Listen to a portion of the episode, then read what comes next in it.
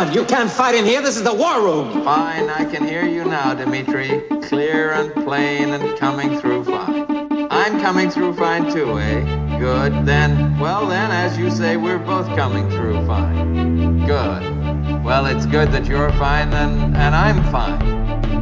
I agree with you. It's great to be fine. It's, a podcast. Hello and welcome to another episode of Fighting in the War Room. This is episode 31, the review for uh, what month is it? July 18th, 2014. Oh, uh, it is summer. It's, We're zonked. It's gotten that bad. It really has. It's so dizzying. Uh, and the and the weekend of movies is like horrific. Actually, I, I was tweeting about the Rotten Tomatoes scores, which are totally invalid. I mean, who fifty percent should be teetering on the edge of, of good and bad, right? But that's still rotten. But it's just a whole mess of rotten movies. And that's why on the show this week we're going to be arguing Israel versus. Yes, I finally can use my uh, geopolitical study major to uh, bring. Now, what am I talking about? Let's talk about a movie, David. Let's talk about Boyhood, a great movie. Well, in my estimation, perhaps not yours. Um, which is which is a, I guess it's a holdover from last week, but more and more people are going to see it. It's opening in more theaters. I think it's opening in it's 33 theaters this weekend, so it's climbing a slow build. And um, for people who don't know about Boyhood, who haven't heard about this film, somehow I feel like it's. Do, do you feel like Boyhood is pervading pop culture, the mainstream? it's getting out I there. do. It was on the cover of Little White Lies magazine. Of course, every man, woman, and child knows about in the film. UK.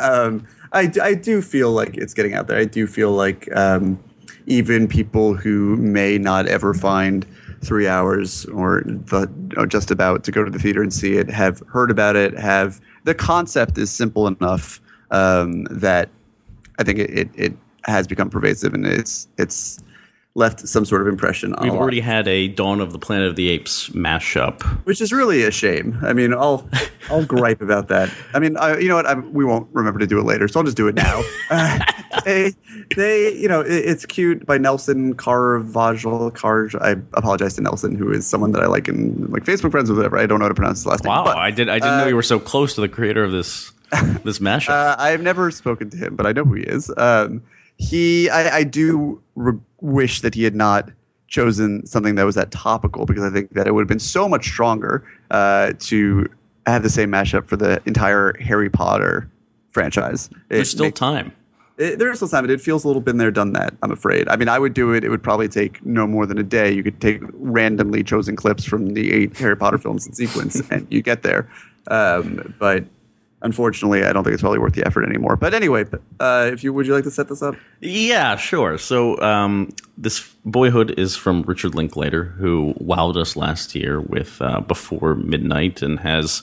Uh, for me, at least, a kind of spotty track record. Even though I kind of admire everything he attempts to do, uh, I might be one of the only people who gave uh, me and Orson Welles a good review back in the day. I, I kind of enjoy even the schmaltziest Richard Linklater movie, or or most Hollywood, most conventional.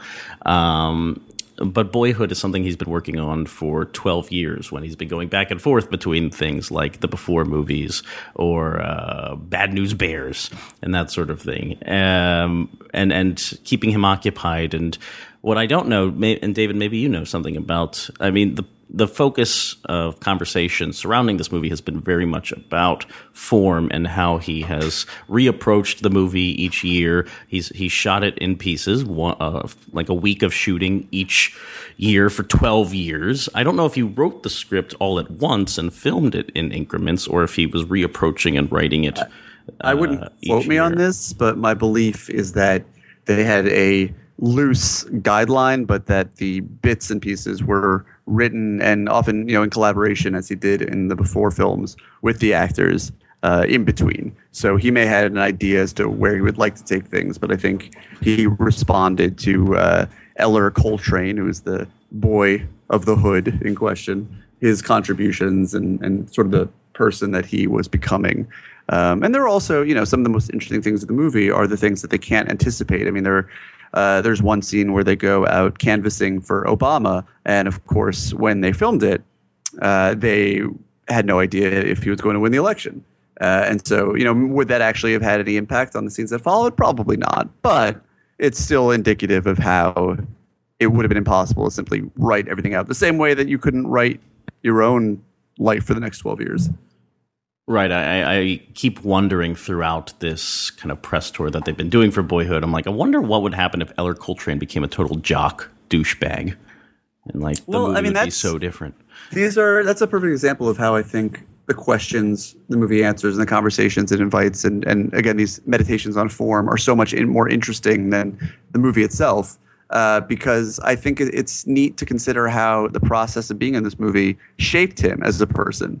And you know, Richard Linklater, uh, while I'm sure he interviewed six-year-old Ellar extensively, had no way of knowing what kind of person this kid was would become. But I think even if it's only for a few days a year, being wrapped into this universe and having your ordinary life having this annual event where it's suddenly transformed and you, you, become the star of a movie featuring famous people and a famous director. And it may be a shot in the moon that you're not going to see for more than a decade, but I think it, it does, you do it would be impossible not to conform a little bit to that vision and be shaped as any young. Kid. Although he was an him. actor when he was a kid, this wasn't sure, a, a, random non-actor. Just find a kid who I can shape like Truman right. Show style with this movie. This guy right. approached it as an actor, um, so maybe that's how you end up with slightly artsier type in the end. Uh, but I think it's also like you know I think um, it, it, it's great that they were able to finish the project and that everybody's leap of faith paid off.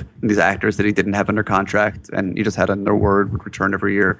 But I think had you know, God forbid, this young kid died when he was ten or something.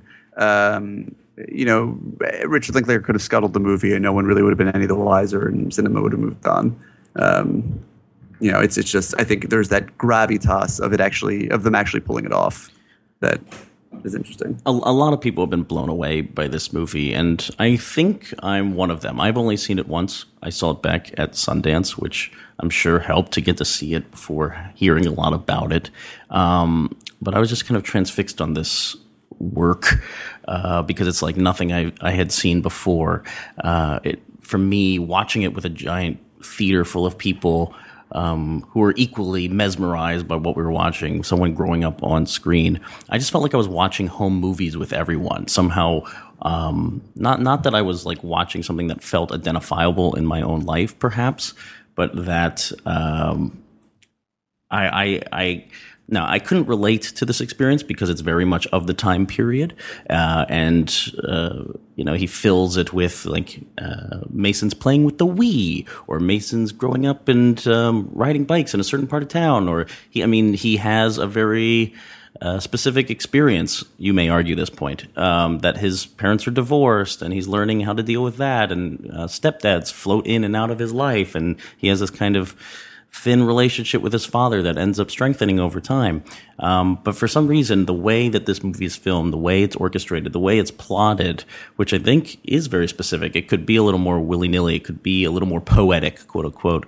Um, but this is a, a written through film, and somehow I lost myself inside this as if I was watching home movies because of its simplicity, because it kind of stands away from the drama uh, in a really enjoyable way, in a relaxed fashion. Uh, it's three hours long, and it kind of flew by for me.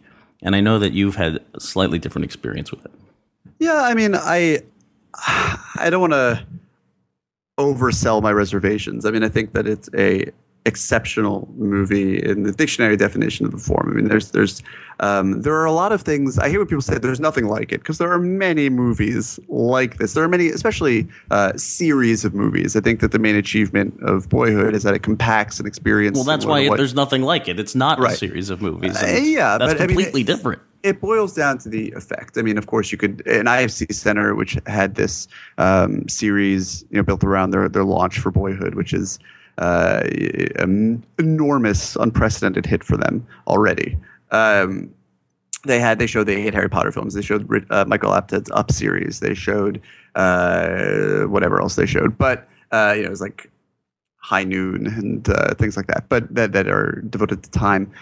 And uh, you know they're like watching a TV show. I've been speeding through Mad Men over the past month or so, and seeing Kiernan Shipka, who plays Sally Draper, grow up um, over the course of you know what was originally I guess seven years on TV, and for me was just the course of the past month. The cumulative effect is similar. I think it there are moments in Boyhood where it's really condensed, and I think you're overwhelmed not by this particular kid's transformation, but simply what it uh, what it represents, just the speed at which like the, the years can sort of slip away and, and time elapses and you can you have because the traces of his younger years are still so fresh in your mind you have uh, you feel their effects much more. As patch said it was like watching home videos if, if they were edited together um, which again you know it could be in a way that and that's the thing. I mean, like, okay, so let's take you have all of the Patches family home videos, and you we do you we lay do. them out right, and you edit them together. You're like Rod Patches edits them all together, and you have three hours of Matt Patches growing up because the films, the home videos were not created for this explicit purpose. They would probably not be engaging Right. to a general public, although they, I'm sure they would be devastating for you know in a nice way, hopefully for the Patches family. Uh, but this would movie be devastating, was, trust me. Sure, this this movie is a similar thing, but it's designed to appeal to everybody. Um, it, it, this is not a real family that they're portraying, and they wanted to appeal to just about every family. And I think where the movie suffers for me is because it's so generic in in in how it really uh, you know, there are details unique to the kid. He has his mom has a, some trouble with men. He has two stepdads, which I think is an unfortunate reality. Two, you know, abusive stepdads, which I think is an unfortunate reality for a lot of American kids. But in this particular instance, doesn't necessarily translate all that dramatically satisfyingly to uh, to the screen, especially the second time I saw the film. But the um, it, it just it's so general that I'm I'm overwhelmed by the ideas behind it. I'm I'm so glad that Richard Linklater and his collaborators undertook this project and finished it. Um, I think that the cinema is better for it. I just think personally, for me, I found it difficult to engage on an emotional level in a way that was particular to the movie, and that I, you know, you relate it to your own life. You transpose your own experiences over uh, uh, over Mason's, the name of the kid in the movie. Um, I think the last scene of the film, which some people have accused of being cheesy, I think is is really well done and speaks to the general effect of the film, very on the nose in a, in a way. But for me, the Before trilogy, which has very defined characters and has a very real soul to them, and you're you it taps into your own experiences in a real way, but at the same time uh, does so by cultivating unique ones with its characters. Um, you know, even if the, it has the similar gaps, they're a lot more abrupt. There's a lot more time that passes between them. Um, but I think if you watched all three of those films in the course of one afternoon, the effect would, would be very similar. It's similar means and similar ends to Boyhood, and I just find it so much more interesting and so much more engaging. And so, while I understand all the praise for Boyhood, and you know, I think on my Letterboxd, which is the best I can quantify this, gave it like a four and a half out of five, which is probably a, a, a score that I would still tick, stick to, maybe four out of five, but still, that's not so bad. Um, I I just I just can't really think that it's a masterwork or or something that is going to stay with me for very long. Well, I will agree with you. I mean, I kind of alluded to this that I think the um, ephemera from year to year is very universal. Like we can all transpose our lives to whatever video game he's playing or whatever childhood, you know, even drinking your first beer in, in an abandoned building. Like maybe there's something like that from all of our lives where we can we can put ourselves there. But I do think, and, and this is something that you just honed in on, which is why is this not just watching home movies? This is not a bunch of moments strung together. It feels like I've known these people. I know the the moments I don't get to see because of how well characterized they seem to be in the moments I'm given. So whereas my home videos would just be random moments strung together, I, I bring to the table the relationships that I have and I can contextualize them. Linklater, through action, through dialogue, through these specific moments that are uh, underplayed dramatically, is still somehow contextualizing these people. I think, I do think it's a step beyond just like generic stock characters who can so who can you can fill with your own soul or something. Th- This is very much I, I, think it's more specific than you're giving it credit for, and part of that is the performances. I mean, I do think that uh, this main quartet, Ellar Coltrane as Mason, Patricia Arquette as the mom, Ethan Hawke as the dad, and uh, Richard Linklater's daughter, Lorelei Linklater, are they are very specific, even if the moments in their lives aren't, and that's kind of how we start to reform ideas over time, and we feel that evolution more than just physically seeing it. I don't think that's all he's doing here. This isn't just documenting people growing up. Yeah, and I liked, I, you know, I I'm not going to pat him on the back for not overplaying things dramatically, which I think a lot of people have done because I maybe just because I've seen the before films, as I think so many of us have. Like I expect that much of Richard Linklater. I expect him when he is bringing his A game and, and delivering these passion projects that are not bound by you know the same commercial restraints that a uh, a School of Rock or a you know not to put that movie down, but you know might be um, that he isn't going to overplay his hand. And I actually think a few times he does. There are a few really galling moments in this movie. Uh, even well, the abusive dad, dad, like throwing glasses around the yeah, house, starts bordering and, on, on and melodrama. The, uh, there's a a worker at at Arquette's house that plays a part that I, I guess I don't want to spoil, but. Um, you know, I, I I enjoy how I enjoy the fact that it trusts us to internalize these moments that are not depicted on screen. I mean, we, we do see his graduation, but we don't see a lot of other major formative events. Um, it's not quite like one year, one day where you know you see it just whatever happens to be on that day, and the movie contrives to make sure that whatever happens on that day is dramatically interesting.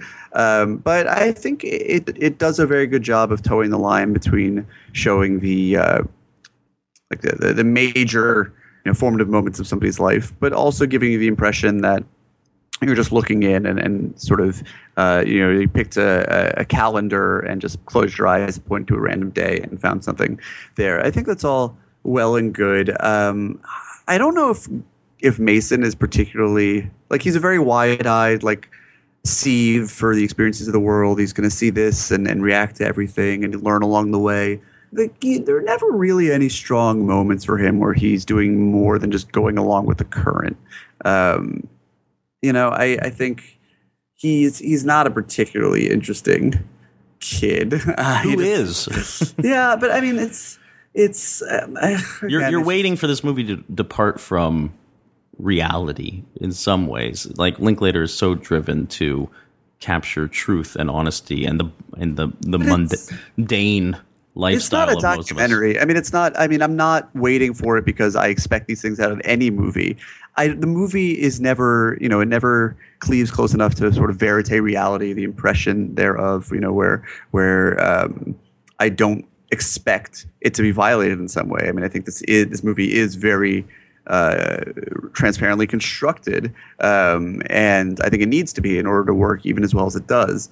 I just I don't. It, it just didn't like I don't know if this brilliant idea allows for an execution that can satisfy uh, in all fronts. And I really, for me, this was um, it was strange because I think it's an intellectual exercise. It's something we can talk about in the same breath as like the clock, a Christian Mark right. Clay installation or something. It's fascinating, and I'm so glad that it's there to reference and discuss and think about.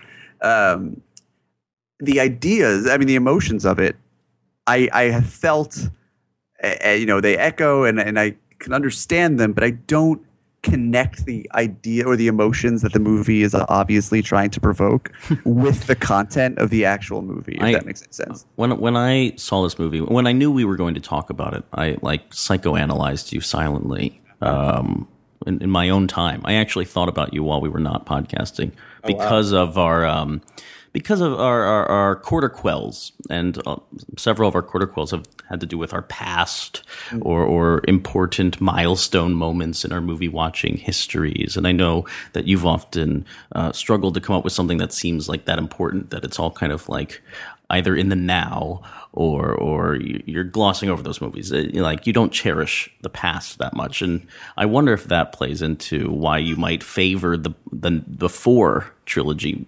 more than Boyhood. I don't think Boyhood's a nostalgic movie, uh, which I think I feared going into it. Um, but it's certainly about. Uh, I mean, like the before the before movies are nostalgic. I mean, they they before movies I think you know, I don't. I, I there Don't you think before sunset is, is is the danger of nostalgia or something? Yeah, but I but I it also you know it, it plays both sides because it, it's very much about that, but at the same time completely levels me every time I see it with the feelings that it evokes. You know, with that like all, all the conversations they have in that movie about him seeing her walking to the church when he was driving through New York. I mean, like all that is my bread and butter. I mean, it just melts me, and um, you know that I do think that's that's nostalgic and, and in a way is sort of. Uh, uh, looking back at the past and, and romanticizing it very strongly. And I think um, the way those those emotions resurfaced before midnight it moved me enormously, and that was my favorite film of, of last year. And uh, I, I do think it is connected to the past. I don't. I, I don't know. You know, I do feel like I also have a similar relationship to movies uh, that I've seen in the past, as a lot of people do. But I just think they're often very different movies. but and I like I I don't know, but uh, I yeah I, I I yeah I guess maybe it's just a childhood thing. Like I, the before movies all target uh, a romantic time. I mean, there is a certain romance to childhood, but it's a it's not a romantic romance. It's uh, you know it's um, it's tree and Tree of Life, you know, which covers similar territory, is much more effective for me as well. I think I, would tend to agree with that. I mean, I also adore Tree of Life. I love Tree of Life. I think it's probably a more successful film tackling similar ideas than Boyhood. Um, Yeah, I guess I'm just much more in touch with the ideas that are expressed and explored in when it, you know looking through the lens of the past and the nostalgia of it. I think the ages and the choices and where you are in your maturation that are touched upon in the before movies are just a lot more present for me.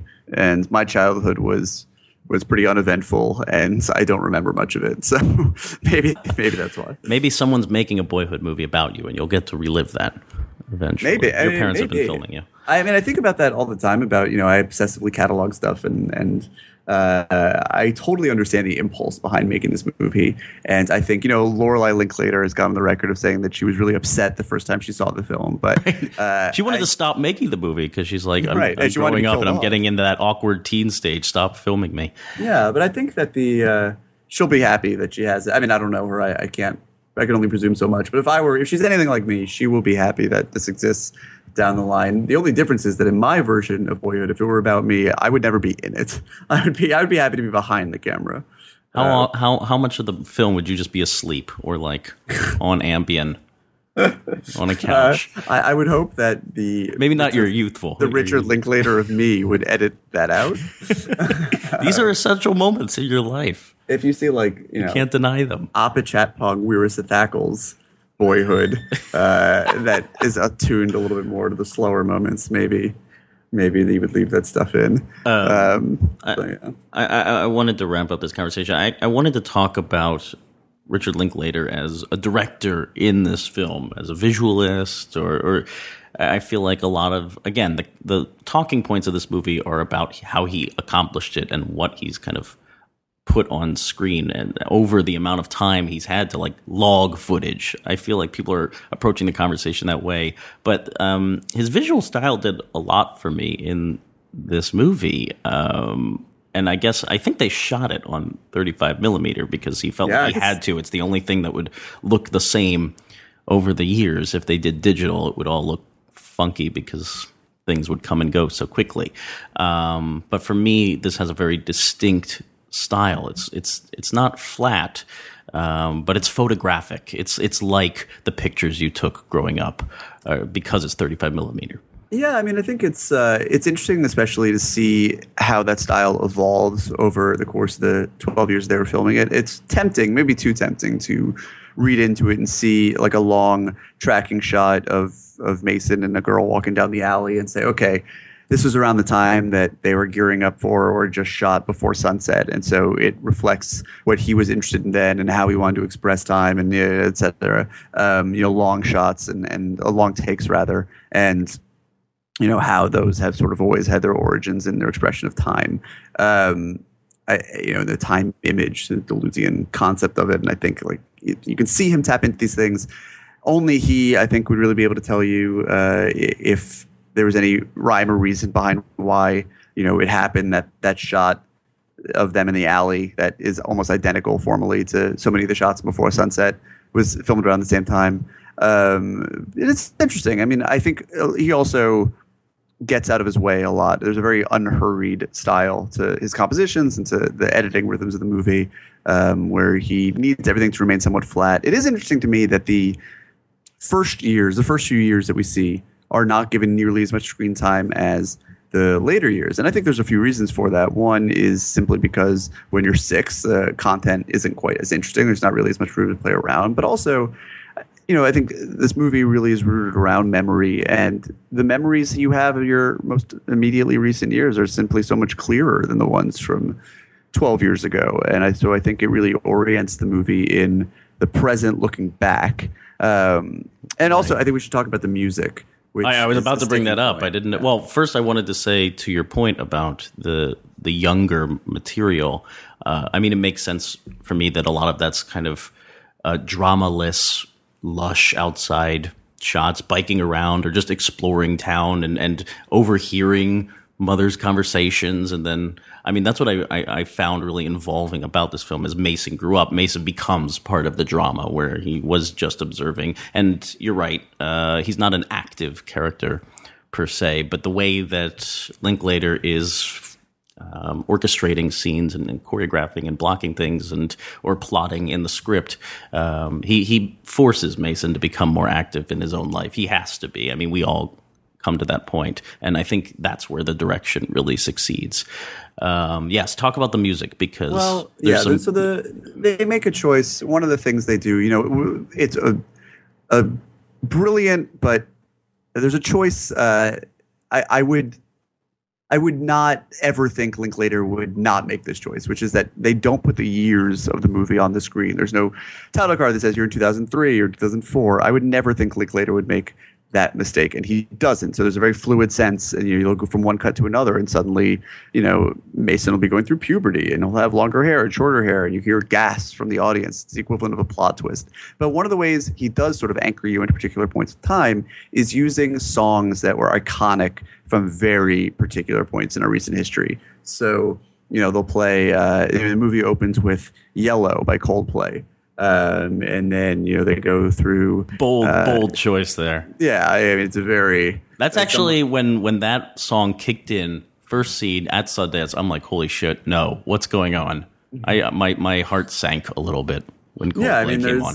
Someone tweeted afterwards that it was like uh, the movie is like a challenge to open with Coldplay, and then it takes three hours to get you not to resent it anymore but there's there's Arcade Fire and and the, it, when we saw it, there was Daft Punk in there with Get Lucky to let you know that you're pretty much nearing up on the present. But they ended up not securing the rights for that, so now there's something else. Um, but you you always know exactly what year you are. And there's one point where they listen to "Band on the Run" by Wings, and uh, you know, judging by the movie's logic to that point, I'm like, wait, are we in like 19?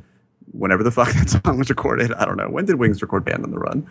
Um, but you know, it's it's so uh, it's so 1973, uh, but it's so instructive as to when and where you are, and I wrestle a little bit with how necessary that was, and and you know why is he only listening to the most important, you know, recognizable music of his day?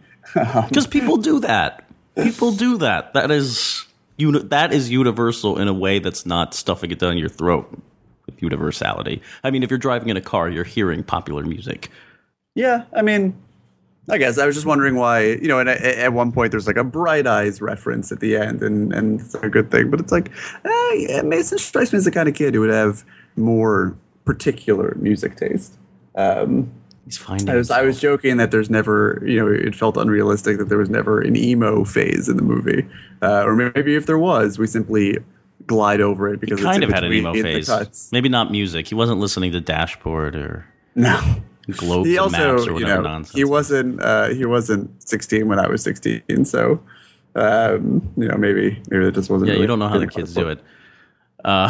yeah, but I mean, it's it's definitely a choice that, in a way, it, it makes it less. Uh, you know, I, I think watching the movie 50 years from now, when the music doesn't have quite the same meaning for people, it will make it feel less general and i think for current audiences it, it i don't know it just sort of took me out of the, the moment in a little way because it's like by telling you when the moment is sort of pushes you to its boundary and, and not and I often love movies that throw you out of the moment.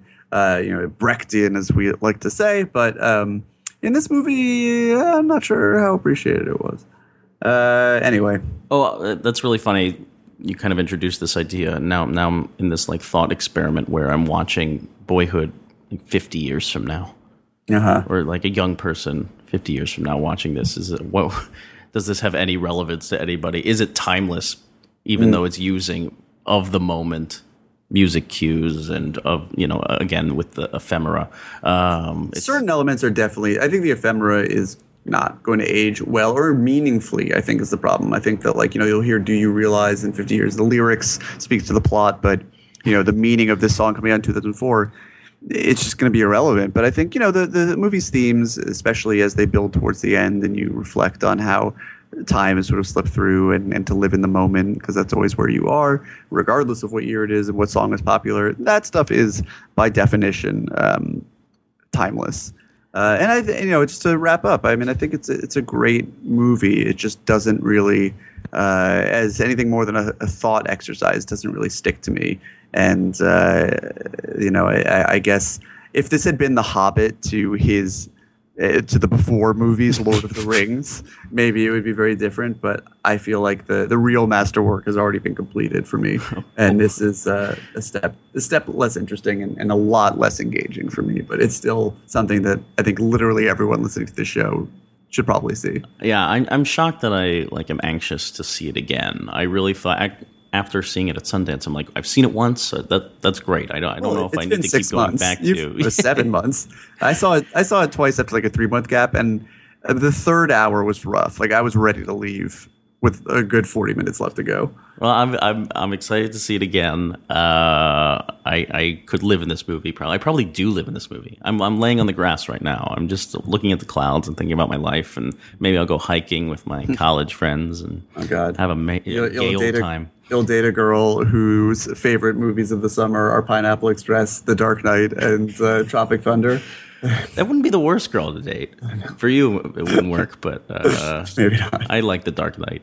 Uh, Boyhood, it's it's expanding quickly. I don't think this one's going to hit VOD. I think IFC is being very protective of this and making sure you go to the theaters to see it. Hopefully, it's expanding quickly because the IFC Center is literally fund using ticket sales to fund new auditoriums in the IFC Center where they can pack people into the movie. and hopefully, hopefully your uh, R, your theater will allow younger people into its R-rated screenings, as our New York City IFC Center seems to be doing, which is awesome.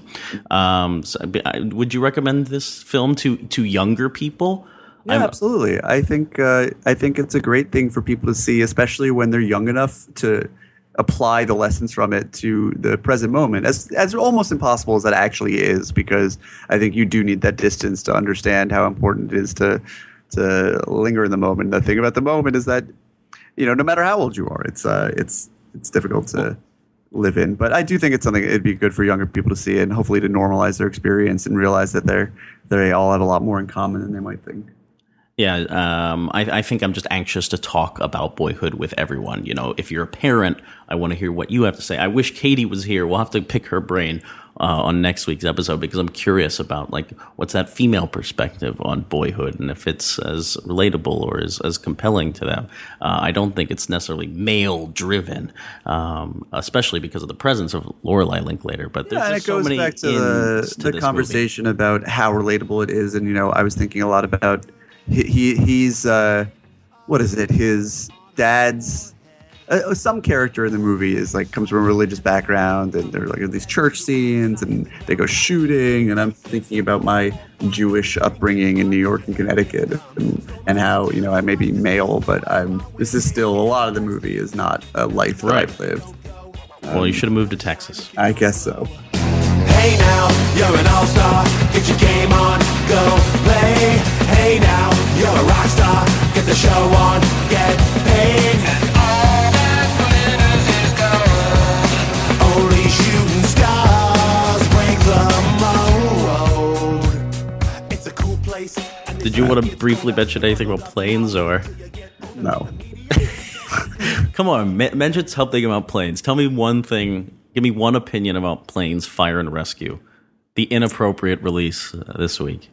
Uh, yeah, so we are recording this on on a very dark day for planet Earth. This is uh, July 17th, and a lot of horrible, horrible things happened in the world today. Uh, and as in in light of one of them, the release of Planes, Fire and Rescue seems particularly ill-timed, which is not funny necessarily, but it is interesting given how so much was made about the release date in advance of the air disaster today because it comes only one year, really 11 months after the release of DisneyToon's first Cars spin-off Planes last year.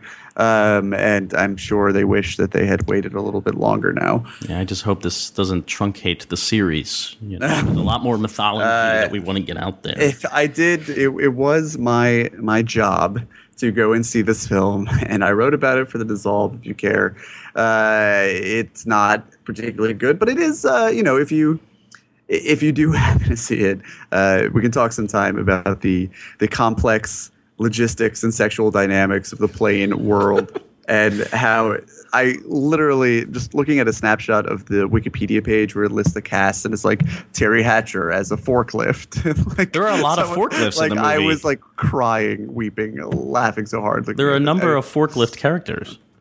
And Dane Cook voices. I mean, it's awful. I didn't see. He the is first- the plane, right? He is. He Oh, is he's the plane. Ed Ed Harris as a rescue helicopter with a dark past. Did you enjoy it more than The Purge Anarchy, the other movie that you and I saw?